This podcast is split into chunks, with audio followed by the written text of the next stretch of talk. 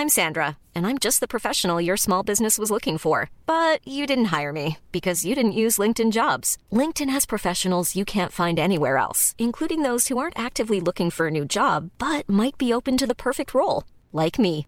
In a given month, over 70% of LinkedIn users don't visit other leading job sites. So if you're not looking on LinkedIn, you'll miss out on great candidates like Sandra. Start hiring professionals like a professional. Post your free job on linkedin.com/people today. Wow. Nice. Yeah. What you're hearing are the sounds of people everywhere putting on Bombas socks, underwear, and t-shirts made from absurdly soft materials that feel like plush clouds. Yeah, that plush. And the best part? For every item you purchase, Bombas donates another to someone facing homelessness. Bombas. Big comfort for everyone. Go to bombas.com slash ACAST and use code ACAST for 20% off your first purchase. That's bombas.com slash ACAST. Code ACAST. Help but notice just above your head on the camera the, the your picture with Prince Charles. Is that Prince Charles? What, what was Prince? Charles, and you can see Hillary Clinton Yeah, below Hillary, Prince Hillary- ah, yes, Hillary Clinton. Okay, so uh, today is a special episode for me because I'm meeting one of the guys that I've been following since I came to Bulgaria in terms of uh, PR and communication. Uh, Maxime, I don't have enough time to introduce you, to be honest. So, what can you tell the for the two people in my audience that don't know who you are? What can you tell them about yourself? First of all, hello. My name is Maxime Behar, and uh, I'm very happy to participate here with Tufik at this conversation. I just want to open a big bracket at the very beginning that this is just the start. We can continue this talk whatever you like on LinkedIn, Facebook, of course, Instagram, TikTok, whatever you choose, you know.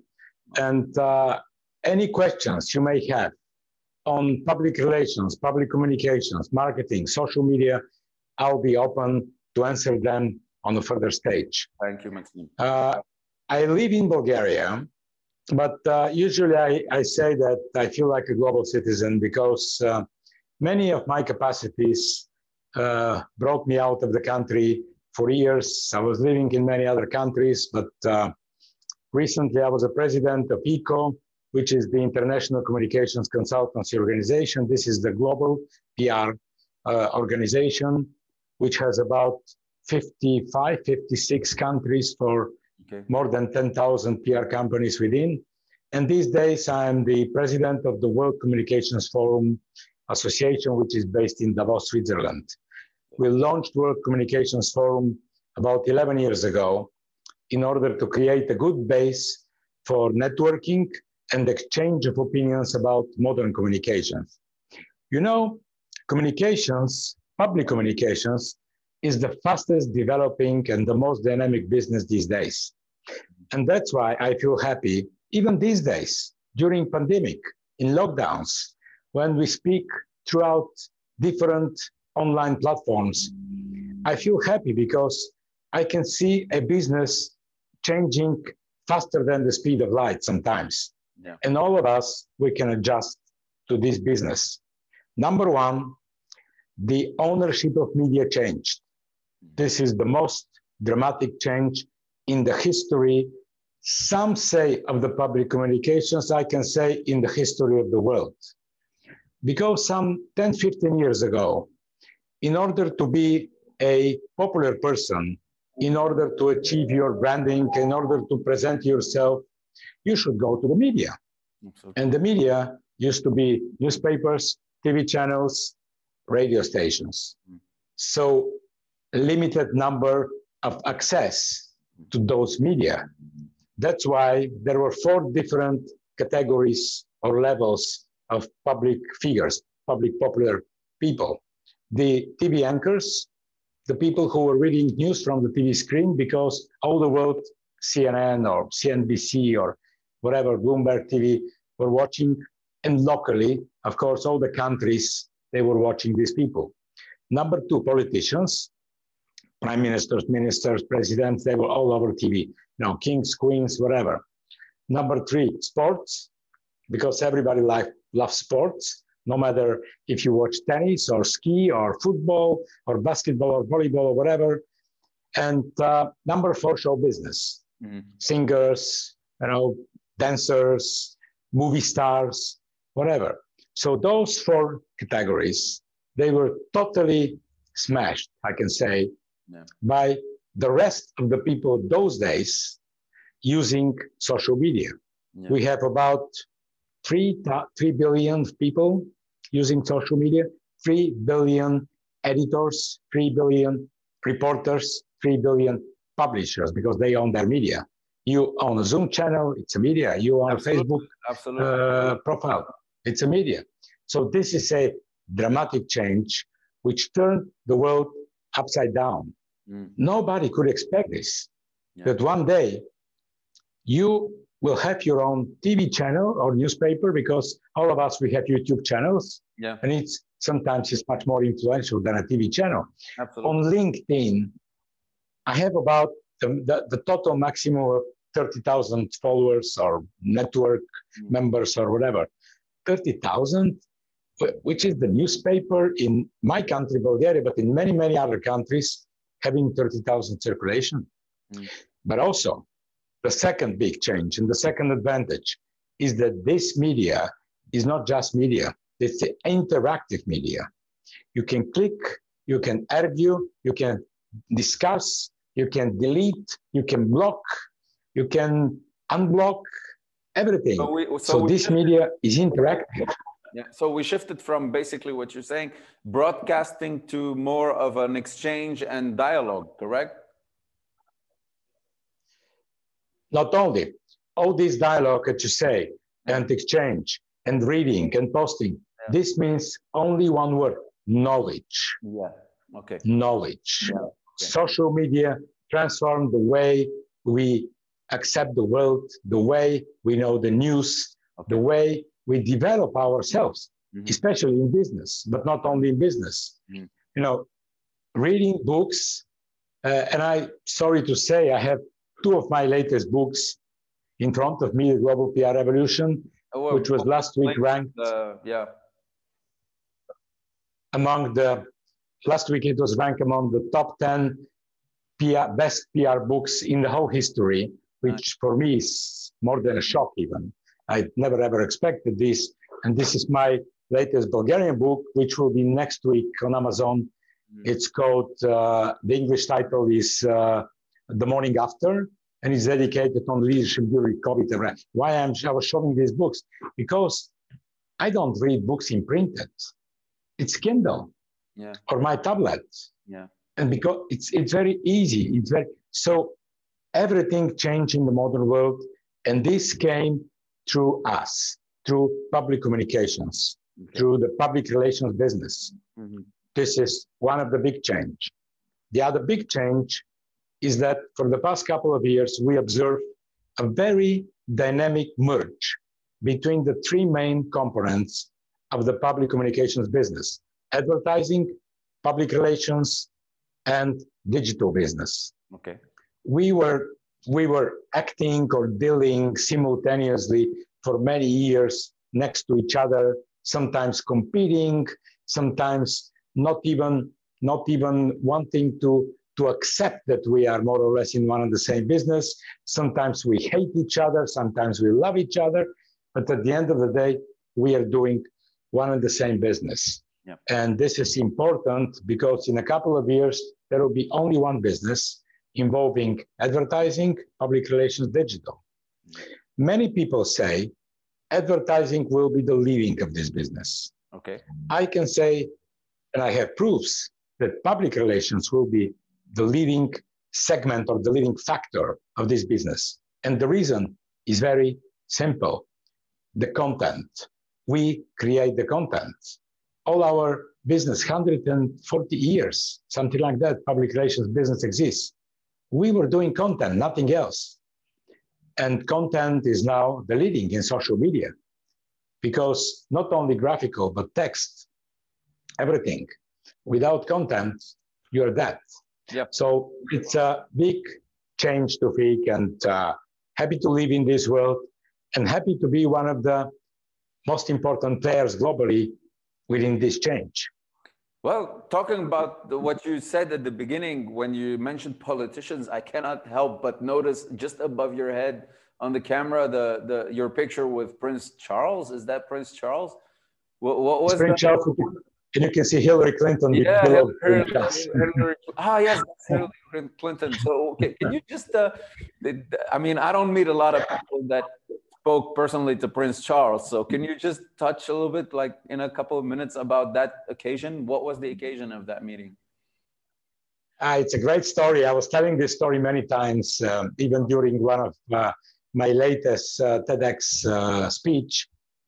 The, um, I went to London with my prime minister, King Simeon, uh, who was a prime minister at that time. And uh, Simeon is the only ever royal person became a prime minister or a public servant in a Republican government in the whole history of the world. Okay, okay, wow, okay. Because King Simeon, uh, His Majesty, won the elections mm. and he became a prime minister. Mm. So one day he called me on the phone and said, I'm going to London. Would you want to come with me? I was a president of the Bulgarian Business Leaders Forum, and I'm still on the board. And this was part of the Prince of Wales Business Leaders Forum, which was a worldwide network. Okay. So we were kind of a Prince's Trust in Bulgaria. Okay. And uh, so I went to London, and I was a, I was about to present to the Prince of Wales the business ethics standard, which I wrote the night before. Okay. And that was the first ever business ethics standard in Bulgaria. At that time, ethics was a completely unknown word. Yes, it was science fiction. So like it's something unheard. Nobody knew, and yeah, I can unheard of. I, I, can talk about I can talk about my definition of ethics later on. But then I went to London. The Prince of Wales didn't come to this meeting for some reason, and his European director, a very nice friend, Susan Simpson, an old lady with the big hat, whatever. So she came. Yeah. And then I presented the business ethics standard to Susan, and I said, Susan, give it to His Royal Highness, oh, okay. but tell him that if if he doesn't come to Bulgaria within a couple of months, then to send me the ethical standard back. Mm. It was a joke. And then I came back to Sofia. I received an official invitation that the Prince of Wales is inviting me for lunch at the St. James Palace. So I went, I had a lunch with His Royal Highness. It was a beautiful lunch. We exchanged a lot of thoughts and uh, uh, a lot of stories came out from this lunch, and we were laughing and joking. So we made pictures, of course, but this picture is not from the lunch. This picture is from his visit to Bulgaria. Mm. Because then I, during the lunch, I said, Your Highness, you must come to Bulgaria to, and, and you must bring a group of British businessmen. So he came with a full airplane with businessmen. Wow. And that's how started. This is the picture from his Bulgarian visit, but that's how that was the reason to start the, let's say, uh, United Kingdom's interest to the Bulgarian real estate. Okay. And, and it was quite known that a lot of Brits, they came here about 30,000, 35,000, yeah, they bought properties. yeah, yeah, something like this, yes. And this visit, this visit and my lunch with uh, His Royal Highness, the Prince of Wales, was the reason that they came here. So it's, a, it's a good story. And I think the more people come to this country, mm. the more people, and you are one of them, the more people stay in our bars and, and restaurants and go down the streets, the better for the country. Listen, I have to be honest with you. A lot of people ask me, and still, even in my Bulgarian friends, they tell me, "Listen, you're Lebanese, and you you're you're also a French citizen, and like, what, what brings you to Bulgaria, and why do you stay in Bulgaria? Why don't you go to France or to the because the the logic in the mind of young people is to say, okay, I'm gonna study and then leave Bulgaria because of course ever, the grass is greener everywhere else right? Yes. My, my mindset is the opposite is listen everything in this country is to build from scratch. Like the, the like the, the amazing opportunity that there is here uh, for for for guy for guys like me like in the mid 30s to, to invest and to start businesses and you know like it, it, it's not a saturated uh, environment for me to be able to to thrive and to create right? Like other environments can appear. So from your observation where do you see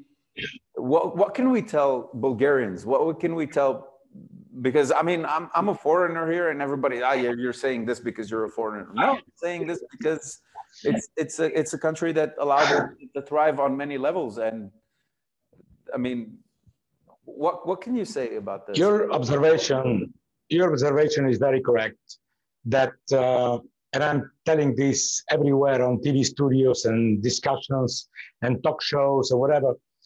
That Bulgaria is, I think, the only European country with such a big opportunities and niches on the market to be fulfilled. And that's the only country I know in Europe that you can come with I don't know, fifty thousand dollars in your bank account or credit card, and you can start business. Yeah, and you can succeed because this country is full with young, ambitious, intelligent, and eager to succeed young people. Absolutely. And you know, this is very, very important. What I can tell to these young people, I can tell them go abroad, study, work, and if you wish, you can come back here. You know, international experience is also very important. I'm not the one who will say, no, no, no, for the God's sake, you stay Absolutely. here, you stay here, you don't move over there. Absolutely. Absolutely. On the contrary, go to France, go to Netherlands, go to the United Kingdom, US, whatever, take you, you know, because sometimes you say Bulgarians come back. Majority of them will come back, of course. It, it will be the same like Turkey. Yeah. Because the Turkish business and the Turkish economy now is now is based on the people who graduated in Germany. Absolutely. And it was the third generation Turkish so-called gastarbeiters, you know, or immigrants or whatever. Mm. But sometimes people have their personal reasons not to come. They can fall in love, they can buy a property, they can build a family or whatever. But this is very important that Bulgarians go abroad, collect experience, make their good business. And if they want, they can. My daughter graduated in Scotland. She came back. She started her own business. And I was saying, it's your life. It's okay. Absolutely. But the fact that the people in Bulgaria are very intelligent, very European minded, makes me proud. And I can say that it's a beautiful country to come and to find people to work in your office the average age of my office is about 24, 25 years, something like that. And I'm so happy to work with young and well-educated professionals mm. because I don't I don't count on them like a colleagues. I count on them like a very high profile professionals. And my clients, of course, they they they count on them like professionals. And they're demanding. The, the clients that you that you have I, I assume are very demanding. So that's in your uh, in your uh, in your line of business. Of course you're not they hiring, demand you're not hiring they demand yes you you don't need people just to execute. You need actually people to think and to bring additional value to what you can bring. And that's that's something very very interesting to no no no. Uh, Tofik, absolutely in this book the day after five minutes until tomorrow is the Bulgarian title. The, the whole book is crossed with one very important message. Everyone is a leader on his or hers place these days. Mm.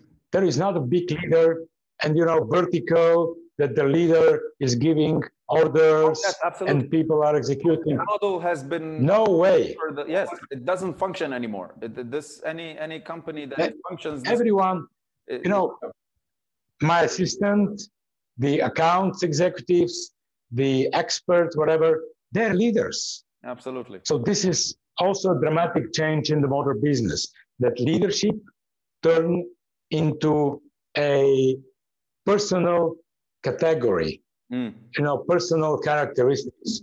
Mm. It's not anymore that one office, one leader, one big manager giving orders, and then the rest of the people fulfill the orders. Absolutely. On the contrary, it should be very horizontal way of managing the business. Absolutely. Let's touch a little bit on, on this. It's a very interesting topic. The the in um, in um, in general in marketing and PR companies, uh, I, I, I always tell my team we, we serve and PR and events or PR and basically uh, we're, we're kind of uh, the firemen of the marketing and of the branding department. We, because because we function at a at a level of uh, commitment, stress, time time based projects that is above anything you would know in a in a in a branding. I mean, uh, if if you have a crisis management uh, for a politician, or if you have a crisis communication to, to go through, or if you have an event, it has a timeline that is not like any like a product launch or or, or something else. And I always tell and I always tell the team, listen, you're uh, you're you're not you have to deal with uncertainty and you have to deal with uh, the the uncertain type uh, typology of human interaction which is you can you know what to expect but at some point you're also not expecting what what comes to you. Do you do you have like um like um let, us put it this way like a story that you can tell us uh, on something that really made it like made a paradigm shift in your in your mind about this about managing crises because of course in pr we're not only managing the, the good looks but we're also sometimes managing a, a, a, tough situation or a crisis situation without going into confidentiality but can you share with us some learning about that every week i have different stories of course one of the the greatest story I have is the visit of Hillary Clinton to Bulgaria. Mm. And I was the press director of the visit.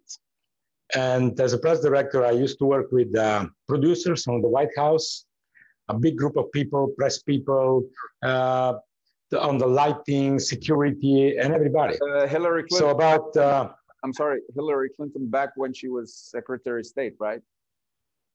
No, it was his uh, her her first visit as a first lady. Ah, first lady. Okay, so back then, okay. When she was first lady, so it was her first ever visit of first lady to Bulgaria. Wow. And before that, then two years later, her husband came as a president. Yes, absolutely. As the first president, U.S. president in history. Yeah. But two years before, it was a big hustle because that was the first time first lady came to Bulgaria. Whatever. So I was working with this so-called advanced team for the full month before she came. Yeah. And one day, about two weeks before the, the grand opening of the international conference, she was about to, to speak. The security guy told me no flowers in front of the table of my lady, no flowers. Okay. And I said, why?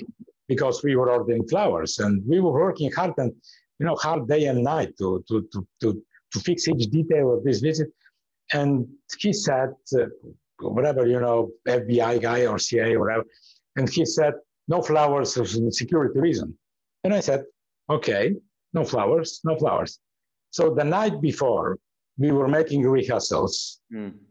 And about two o'clock in the morning, two thirty in the morning, the main producer, a guy from the White House named Bain, turned to me and said, Max, where are the flowers? And I said, Bain, the security guy told me no flowers. And he looked at me and said, Are you kidding me? My first lady without flowers? No way. Find the flowers. and then it was 2.30 in the morning. Yeah. The opening is, was 8 o'clock in the morning. Yeah. And then I said, Oh my gosh, what, what can I do? And this is a high level state visit. Yeah. I mean, the next day, my president would be there, Absolutely. my first lady would be there, and, and many presidents from all around the, the, the, Balkan region, they were coming as well. So I called Sheraton mm. at that time, the only possible place. And I called the marketing director, three o'clock in the morning. And I said, listen, can you rent me your flowers from the hotel? And she said, no way, because Hillary is a guest of my hotel. So she was. And she lives there, and the hotel is around. Yeah. She was there, and she was surrounded by security guys. Whatever. Then I called Kempinski at that time. Mm. Today it's Marinela Hotel, but yes, yes. at that time was. Then I called the, the GM. The, there were two GMs, one Irish guy, one Bulgarian. I called the Bulgarian guy. 3:30 in the morning, and she said, "You know, Max, take the flowers, just take the. But I, I want them back until noon." And I said, "Oh, thank you very much." So I went to a very famous, nice square downtown Sofia, and there were always uh, a small tracks with uh, people to with movers, so-called movers, but day and night. It's called Macedonia Square down the down the city, and I don't know whether it's still valid, maybe not, but at that time there were these movers. With a, so I paid some money to some guys, and they moved the flowers to the National Theater, and then it was half an hour before Hillary came. So Hillary came, she spoke, and everything was perfect. And then I brought the flowers back, and I went to Kempinski to see whether the flowers are there. And I said, oh my gosh, everything was perfect. Order a coffee at the lobby. And then the Irish GM came and said, oh, Max, how are you? I watched the uh, Hillary speech on the TV and it was brilliantly organized. Congratulations, my friend. I mentioned that we are using one and the same flower company because the flowers in front of Hillary were just like mine in Kempinski, he said. And I said, oh, most probably we're, we're using one and the same flower company, but that were the, the same flowers like they had. So one of the very, I mean, one of the many stories which teach me that there is nothing impossible in our business, but it requires a lot of advanced preparation. Absolutely. It requires a lot of creativity and it requires hard work. Yeah. Absolutely. Absolutely. I can relate to those stories. I've had some crazy stories on events and exhibitions. I mean, it's uh, it's it's countless and those stories br- brings the bring the team together. Listen, Maxime, we're closing to the end, so I just wanted to to to ask you one more question is what do you see next uh, for the region, for Bulgaria, because uh, there there are many things that are moving, and we, we live in a very complex world, especially with as you touch on in the beginning with social media and new paradigm shifts, and basically everybody has a voice now. So where do you see tendencies, and what can you say to the younger generation of PR professionals that are basically now, okay, just watching and waiting for things to, to happen. What can you what can you tell tell them? You know Tufik, by nature i'm an optimist. Yeah. and my optimism for this country which i was sharing 30 years ago and then 20 years ago and then 10 years ago uh, always happened. Okay. and i'm an optimist not just because like that i should be an optimist. My main reason these days november 2020 to be an optimist is the new generation. Because young people, 25 years old, they come on stage, they can run the country. Absolutely. They can be ministers, prime ministers. Absolutely. Two of my good friends crossed the Atlantic Ocean uh, three weeks ago for 105 days by homemade boat, mm-hmm. uh, rowing Very Atlantic Ocean for 105 days. It's uh, my good friend Stefan and his son Max. Max is 17 years old. And I was listening to him many times after they came back. I know Max since then, since before that, but, and I was thinking, oh my gosh, 17 years old guy can be a prime minister of this country, can can make connections, mm. knows how to deliver messages, mm. honest, ethical, clever, and I'm not very specific on, on that, but really young people will run the country in much better direction. And also they have a good base because this is the European country. Long, long before we were members of the European Union, yeah. we didn't go to Europe. We went back. We went back to Europe yeah. in 2007. Yeah. So it's a country full with people with European mentality, Mm-hmm. They will run the country very soon mm-hmm. in a much better direction. And I would be very happy to be part of this process. Yeah, me too. To be honest with you, me too. That's why I'm. That's why I'm staying here, and I'm observing as well and see if we can, uh, if we can be part of making history again or, or something like that, if you want to call it. Maxime, listen, thank you very much for your time. Okay. Thank so, you so much. Mexique here. Ahla Thanks. Thank you for watching this video. I hope it brought you some value. If you would like to engage, please leave a comment in the comment section. You can also click the subscribe button and activate notification to receive the updates on this channel.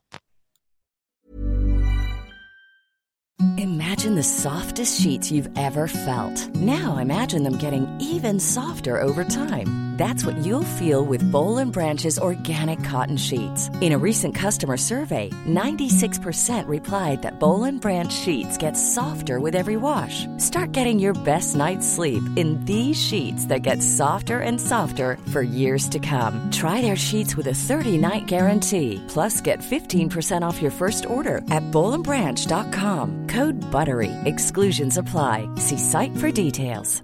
Even when we're on a budget, we still deserve nice things. Quince is a place to scoop up stunning high-end goods for 50 to 80% less than similar brands. They have buttery soft cashmere sweaters starting at $50, luxurious Italian leather bags, and so much more. Plus, Quince only works with factories that use safe, ethical, and responsible manufacturing. Get the high-end goods you'll love without the high price tag with Quince. Go to quince.com slash style for free shipping and 365-day returns. Mom deserves the best, and there's no better place to shop for Mother's Day than Whole Foods Market. They're your destination for unbeatable savings, from premium gifts to show-stopping flowers and irresistible desserts. Start by saving 33% with Prime on all body care and candles. Then get a 15-stem bunch of tulips for just $9.99 each with Prime. Round out Mom's menu with festive rosé, irresistible berry chantilly cake, and more special treats. Come celebrate Mother's Day at Whole Foods Market.